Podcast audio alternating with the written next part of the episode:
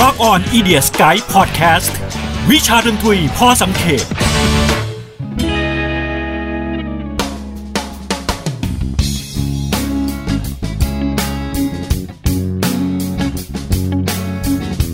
ดนตรีร็อกนั้นผ่านการเปลี่ยนแปลงมามากมายหลายทศวรรษ บางยุคเราก็เรียกมันว่ายุครุ่งเรือง บางยุคเราก็เรียกมันว่ายุคเสื่อมถอย แต่คุณคิดว่าดนตรีร็อกเคยพัฒนาไปจนถึงขีดสุดของมันตอนไหนกันครับ วัสดีครับ ผมบอมสุวาชิน หรือดีเจบอมจาก Rock on Radio ขอต้อนรับทุกท่านเข้าสู่รายการ Rock on Idiot Sky วิชาดนตรีพอสังเขปพจนานุกรมดนตรีสำหรับคอเพลงทั้งหน้าใหม่และหน้าเก่า วันนี้เราจะมาพูดถึงดนตรี progressive rock กันนะฮะ เป็นยุคสมัยที่ว่ากันว่า ปัจจัยทุกอย่างเนี่ยมันเอื้ออำนวยให้ดนตรีร็อกมันพัฒนาไปจนถึงขีดสุดครับคำว่า progressive แปลตรงๆก็หมายถึงความก้าวหน้านะครับ progressive rock หรือเขียนสั้นๆว่า prog rock ก็ได้นะฮะ เป็นดนตรีร็อกแขนงหนึ่งที่เกิดขึ้นในช่วงปลายทศวรรษ 60 ต่อต้น 70 นะครับ เป็นการพยายามยกระดับเพลงร็อกในแง่ศิลปะดนตรี มันได้รับความนิยมกว้างขวางราวช่วงกลางทศวรรษ 70 แล้วก็ไปพีคสุดๆ จริง ๆ ตอนช่วงต้นทศวรรษ 80 นะครับวงดนตรี progressive rock ลักษณะเพลงของพวกเขาเนี่ยก็จะมีความซับซ้อนมากขึ้นจากเพลงร็อกทั่ว ๆ ไป นอกจากนี้มันจะมีการผสมผสานกลิ่นอายของดนตรีแนวอื่นๆนะครับ ไม่ว่าจะเป็น classical orchestra ดนตรีแจ๊ส folk ไปจนถึง world music เนื้อหาจะพูดถึงเรื่องราวปรัชญาความแฟนตาซีล้ำลึกซับซ้อนนะครับ เพลงอาจจะยาวยาวจนถึงยาวมาก ๆได้นะฮะบางครั้งก็ทำกันเป็น concept album วงดนตรีเด่นๆ ในแนวนี้ก็ได้แก่ King Crimson Yes Genesis Pink Floyd Jethro Tull Soft Machine Emerson Lake and Palmer เป็นต้นนะครับ เรามาดูแบ็กกราวด์ก่อนยุค Progressive Rock กันนะครับ ก่อนอื่นต้องบอกก่อนว่าดนตรี Progressive Rock เนี่ยพัฒนามาตั้งแต่ปลายยุค Psychedelic Rock ช่วงทศวรรษ 60 เพราะฉะนั้นในพอดแคสต์ตอนนี้เราอาจจะได้ยินชื่อวงดนตรีหรือศิลปินซ้ำๆกันบ้างกับพอดแคสต์ตอนที่แล้วที่พูดถึง Psychedelic Rock นะครับ ในช่วงยุคที่คู่ขนานกับ psychedelic นี้เอง วงดนตรีทางฝั่งป๊อปเนี่ยก็เริ่มจะมีศิลปินอยากจะแหกกฎสูตรป๊อปในยุคนั้นนะครับ และเริ่มทำนำเทคนิคต่างๆ ของดนตรีหลากหลายแนวมาผสมผสานกัน จนถูกเรียกกันว่า progressive pop นะครับ ซึ่งดนตรีพ็อปแบบนี้เนี่ยพูดง่ายๆ คือมันจะเต้นตามยากหน่อย แล้วก็ต้องใช้ความพยายามในการตั้งใจฟังนะครับ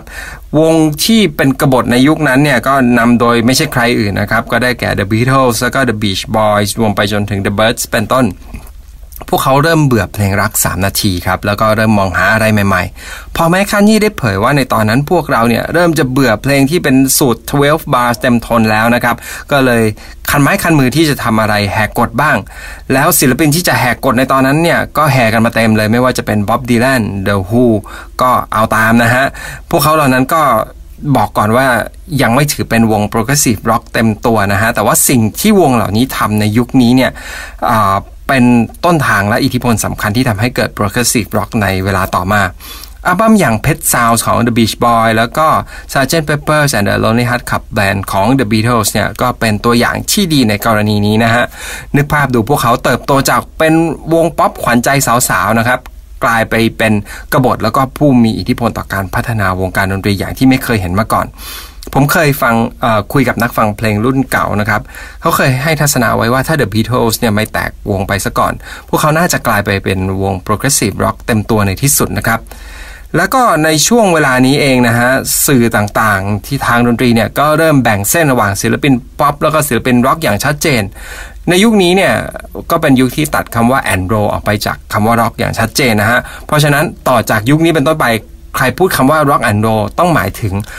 ดนตรีร็อกแบบดั้งเดิมแบบประมาณยุค 50อะไรเท่านั้นนะครับวงที่จะถูกนิยามให้ว่าเป็นวงร็อกก็คือวงที่จะต้องลุกขึ้นมาทำเพลงอย่างกล้าหาญไม่ประนีประนอมกับวิทยุนะครับ ซึ่งคำว่า progressive ก็ถูกเริ่มเรียกในบรรดาวงอย่างประมาณพวก j e t r o Tull Genesis East of Eden v a n d e r g r a f Generator รวมไปจนถึง King Crimson นะครับ progressive rock เนี่ยเป็นรูปเป็นร่างมากขึ้นจากยุค psychedelic ในปีสำคัญน่าจะเป็นช่วงประมาณปี 1967 นะครับ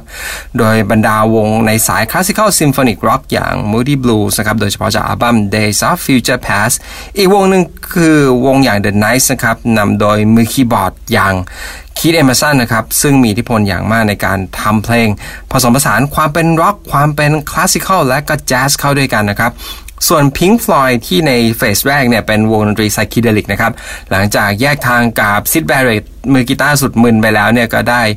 มือกีตาร์ใหม่อย่าง David Gilmour การที่ David Gilmour เข้ามาเนี่ยน่าจะถือว่าเป็นการแบ่ง phase ที่สำคัญที่ Pink Floyd ก็ก้าวเข้าสู่ยุค psychedelic rock อย่างเต็มตัวเอ้ยยุค progressive rock อย่างเต็มตัวนะครับความจริงอีกประการหนึ่งคือปัจจัยสำคัญของการเติบโตของ Progressive Rock เนี่ยก็เป็นผลพวงมาจากมาจากการที่ ได้เริ่มต้นกล้าทดลองอะไรใหม่ๆ ในยุค psychedelic นะครับทำให้เทคนิคการบันทึกเสียง แล้วก็วิธีการทำเพลงในยุคนั้นก้าวหน้าไปมาก รวมถึงช่วงเวลานี้เป็นช่วงที่อุตสาหกรรมดนตรีกำลังเฟื่องฟู แล้วก็มีงบประมาณเพิ่มขึ้นอย่างมหาศาล มันได้กลายเป็นการเตรียมสิ่งแวดล้อมที่ดีให้ศิลปินในยุคต่อมา ที่จะทำ progressive rock เนี่ยได้สร้างสรรค์ผลงานอย่างเต็มที่ด้วยอีกเรื่องหนึ่งคือเทคโนโลยีนะฮะ การมาถึงของเทคโนโลยี มีส่วนพัฒนาดนตรีในยุคนี้เป็นอันมาก เดิมที่อุปกรณ์เสียงสังเคราะห์ในห้องอัดเนี่ยค่อนข้างซับซ้อนแล้วก็ใหญ่เทอะทะนะครับ จึงแทบเป็นไปไม่ได้เลยที่จะแบกมันออกไปทัวร์นะครับ หรือว่าจะจ้างวงออเคสตราทั้งวงไปทัวร์วงวงดนตรีเนี่ยก็อาจจะทำไม่ได้ทุกวง การพัฒนาเทคโนโลยีของบริษัทอย่าง Moog แล้วก็ ARP เป็นการทำให้เครื่อง synthesizer เนี่ยมีขนาดเล็กลงจนสามารถนำขึ้นเวทีคอนเสิร์ตได้ จึงทำให้สามารถเนรมิตเสียงเครื่องสายออเคสตราหรือเสียง ambient ต่างๆ บนเวทีคอนเสิร์ตได้ง่ายขึ้นด้วยนะครับ synthesizer เหล่านี้ก็เช่นเครื่องที่เรียกว่า Mellotron Hammond นะครับรวมไปจนถึง Minimoog แล้วมันก็ยังพัฒนาไปไกลจนถึงลักษณะของเอฟเฟกกีตาร์ใหม่ๆเนี่ยก็เกิดขึ้นในยุคนี้เช่นเดียวกันทำให้บรรดาศิลปิน ในยุคนี้เนี่ยก็มีโอกาสสร้างสรรค์ผลงานได้ทะลุจินตนาการมากขึ้นอีกด้วยนะครับ อีกอย่างหนึ่งที่โดดเด่นไม่แพ้กันก็คือผลงานทางด้าน artwork ของปกอัลบั้มในยุคนี้นะครับอลังการไม่แพ้กันเลย ลองไปดูปกอัลบั้มของวง Yes Gentle Giant หรือว่า Greenslade เป็นต้นนะครับ ตลอดช่วงทศวรรษ 70 ถือว่าเป็นช่วงเฟื่องฟูของ Progressive Rock บรรดาวงแถวหน้าของวงการเนี่ย ได้ออกอัลบั้มสำคัญอยู่ในราวๆ ช่วงทศวรรษ 71ถึง76 นะครับ ประสบความสำเร็จอย่างสูงมากนะครับ เรียงหน้ากันมาเลย ไม่ว่าจะเป็นเจโชโชนะฮะ Emerson, Lake & Palmer Rush Yes วงเหล่านี้ขึ้น top chart ของบิลบอร์ดทั้งสิ้นโดยเฉพาะ Pink Floyd อย่างอัลบั้ม Dark Side of the Moon ในปี 1973 เนี่ย ขายไปถึง 14 แพลตินัมแล้วก็ทำสถิติอยู่ในชาร์ตได้นานถึง 957 สัปดาห์นะครับ โอ้โห ยาวนานจริง ๆ นะครับ ส่วนช่วงนี้เนี่ย วงวงใหญ่ ๆ เนี่ย ส่วนใหญ่จะเกิดมาจากทางฝั่งอังกฤษแล้วก็ยุโรป แล้วก็วงอเมริกันนี่จะมีประปรายนะฮะสาเหตุหลักๆ ก็คือพื้นฐานทางดนตรี แล้วก็วัฒนธรรมที่แตกต่างกันครับวงดนตรีจากทางฝั่งอเมริกาเนี่ยจะมีพื้นฐานมาจากบลูส์ในขณะที่ฝั่งยุโรปเนี่ยก็จะมีพื้นฐานทางฝั่ง classical ที่ฝังรากลึกกว่า ดังนั้นถ้าจะมีวงดนตรี progressive จากทางฝั่งทวีปอเมริกาก็จะเป็นวงที่มีการผสมผสานดนตรีในแบบของตัวเองนะฮะอย่าง Rush เนี่ยเป็นวงทางฝั่งแคนาดา ก็จะมีความเป็นร็อกไฮบริดผสมผสานซับซ้อนหน่อยนะครับ วงอย่าง Kansas นี่ก็จะมีกลิ่นอายแบบ Southern Rock แล้วก็ Frank Zappa นี่ก็จะมีกลิ่นอายของแจ๊สผสมผสานไปด้วย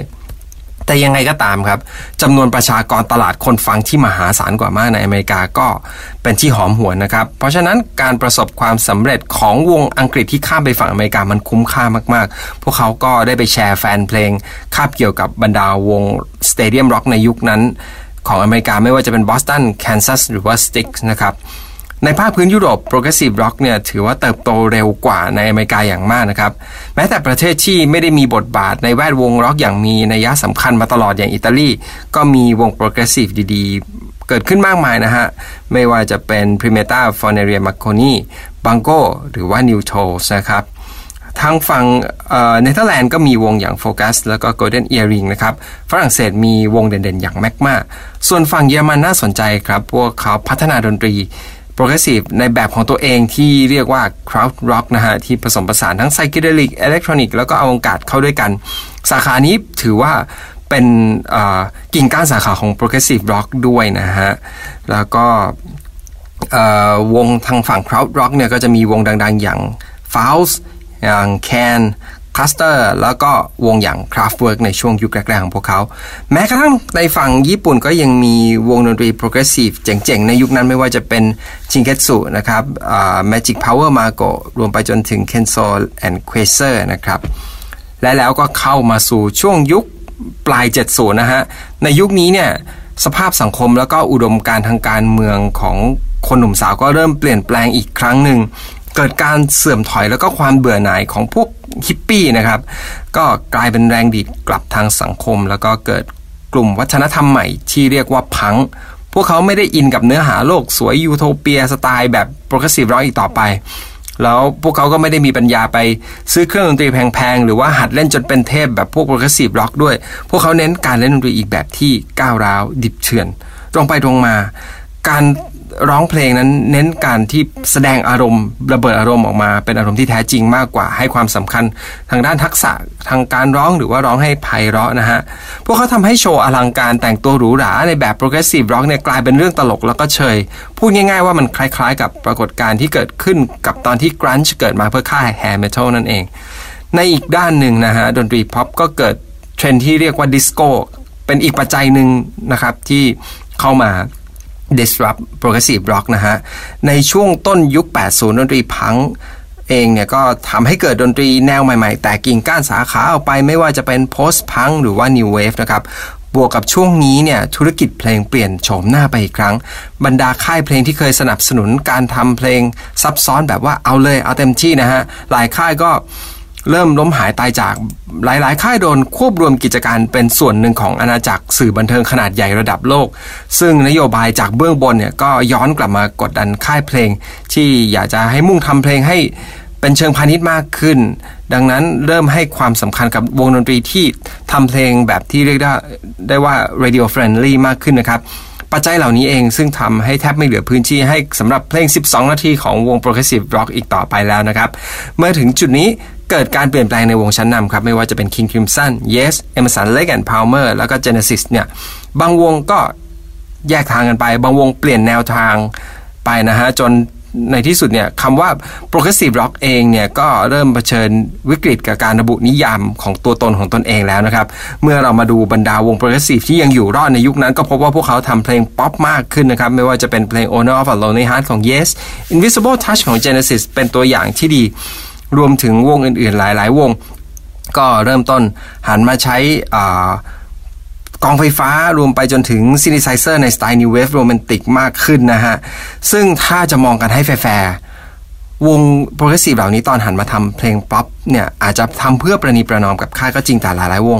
ผลิตเพลงป๊อปที่ดีมาก ๆ ขึ้นมาในยุคนี้นะฮะ แล้วพวกเขาก็ได้มีแอบ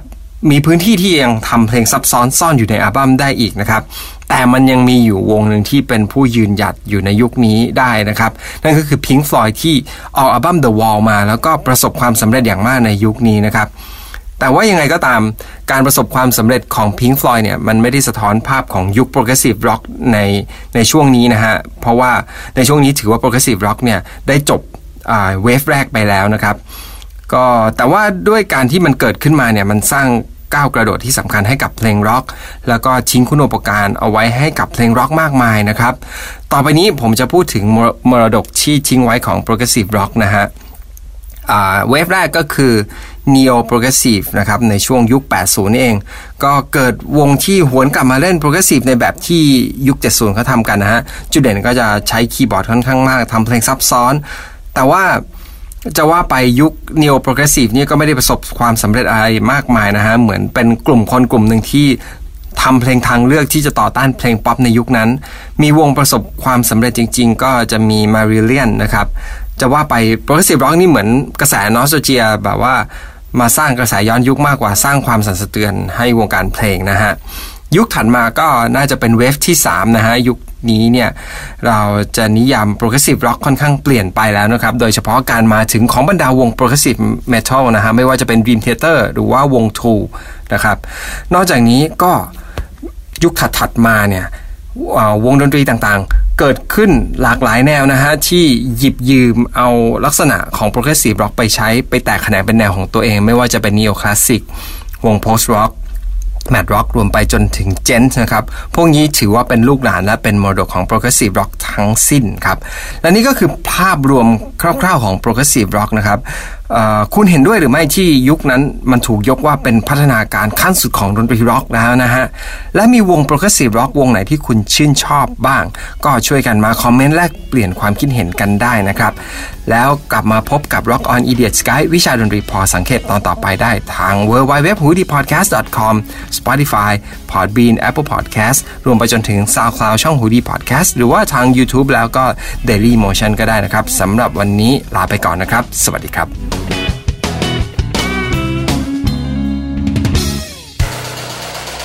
h o ดี้พอดแคสต์ฮูดี้พอดแคสต์เรื่องที่คุณฟังแล้วต้องร้องว่าหูดี